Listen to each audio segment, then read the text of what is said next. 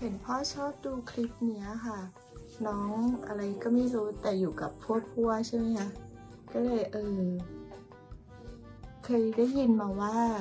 family business อะค่ะ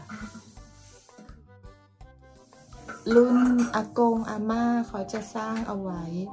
แล้วก็ต่อมาก็เป็นรุ่นพ่อรุ่นแม่ก็มาสานต่อ ก็เหมือนกับอันเนี้ยพวกพวสอนพ่อแม่เอาไว้ แล้วแล้วก็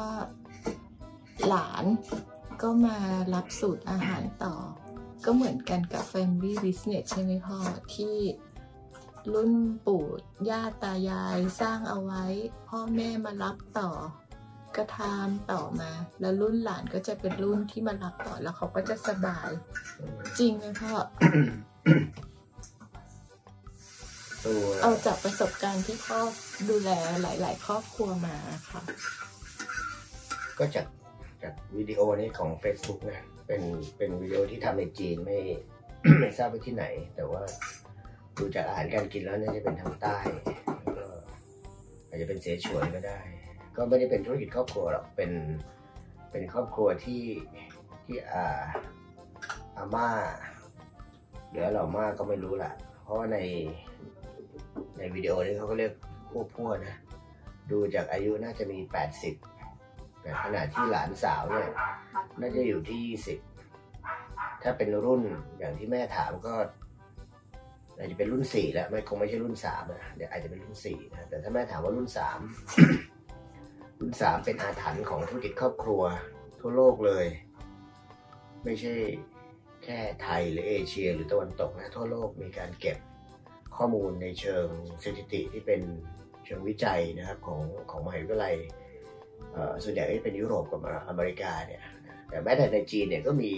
ก็มีสถาบันนะครับที่ที่เกี่ยวข้องกับเรื่องธุรกิจครอบครัว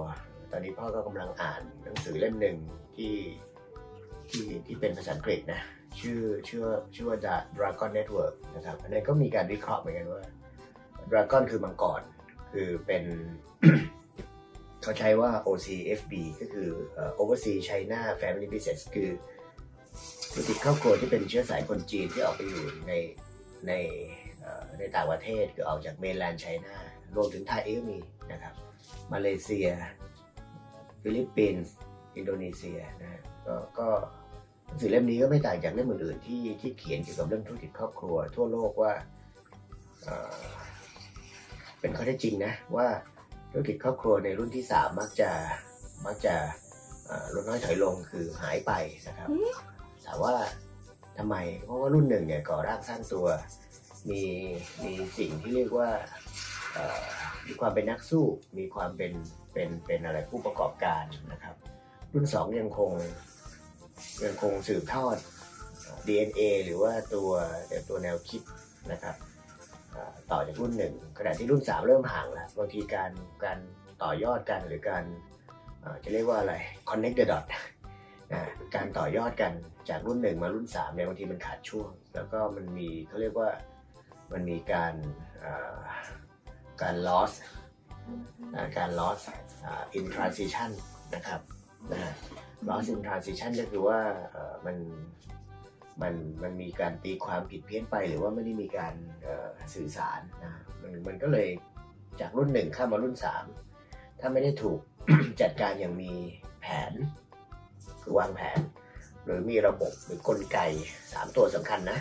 ก็คือมีแผนของครอบครัวนะครับ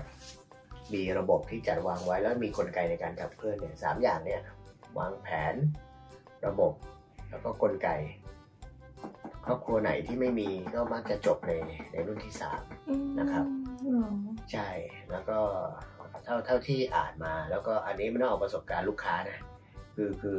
ลูกค้าของไทยเนี่ยก็จะเป็นกลุ่มหนึ่งก็ยังไม่ถึงร้อยครอบครัวที่พ่อดูแลอยู่นะครับ ก็ใกล้ๆแล้วล่ะนะครับ ก็จะมีลักษณะที่คล้าย ๆ กันอย่างหนึ่งก็คือว่ารุ่นสามเนี่ยเขาเขาขาดการขาดการรับรู้ รุ่นสามไม่ขาดการรับรู้ ว่ารุ่นหนึ่งได้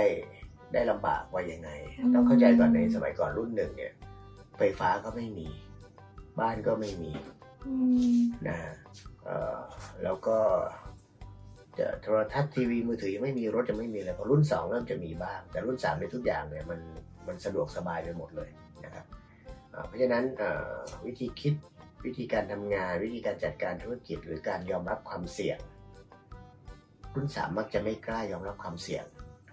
ซึ่งไม่เหมือนรุ่นหนึ่งรุ่นหนึ่งเขาบอกเสี่ยงอะไรก็ได้เขาต้นทุนเขาต่ำ ต้นทุนเขาต่ำแล้วก็ถูกสะสมมาในรุ่นสองพอรุ่นสามก็ก็เรียกว่าไม่อยากออกนอกคอมฟอร์ทโซนละไม่อยากไม่อยากจะเสี่ยงมากไม่อยากจะลำบากมาก เราจึงเห็นว่ารุ่นหนึ่งเนี่ยที่เป็นรุ่นก่อร่างสร้างตัวโฟลเดอร์เนี่ยเขาก็พร้อมที่จะเสี่ยงในเรื่องต่างๆ ตอนตอนที่เขาเริ่มธุรกิจนะ แต่พอเขาเริ่มมั่นคงแล้วเขาก็ไม่กล้าเสี่ยงแล้วขณะที่รุ่นสามมาเนี่ยการสื่อสาร ก็ต่างกันหมายถึงสื่อสารกันระหว่างรุ่นหนึ่งกับรุ่นสามนะรุ่นสองไม่ต้องพูดถึงเลยนะเป็นรุ่นตรงกลาง บางครอบครัวเนี่ยอากงยังใช้ลูกคิดอยู่เลย แต่ว่ารุ่นสามหลานเนี่ยใช้ไอโฟนแล้วในการคำนวณ ใช้เครื่องคิดเลขที่วิเคราะห์ทางการเงินได้นะครับ ก็ก็นี่คือความแตกต่าง ดังนั้นถ้าครอบครัวที่ไม่ได้วางแผน ไม่ได้มีระบบไม่ได้วางกลไกไว้ ในการขับเคลื่อนแบบเนี้ย ผลคือรุ่นสามก็มักจะออกมาเป็นคล้ายๆกับหัวมังกรท้ายมังกรนะอ่านี่คือสิ่งที่ไม่รู้จะตอบคำถามแม่หรือเปล่านะว่าว่าว่าแม่สงสัยเอ่อเรื่องแบบเนี้ยอันนี้ก็เป็นหลาย ๆ ปัจจัย จริง ๆ ถ้าจะไล่ยาวลงมาเนี่ยทำเป็นเรียงลำดับเป็นหัวข้อว่าเอ่อเหตุใดบ้างที่ทำไมรุ่นสามถึง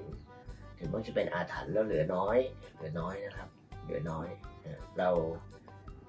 เราก็สามารถลิสต์ออกมาได้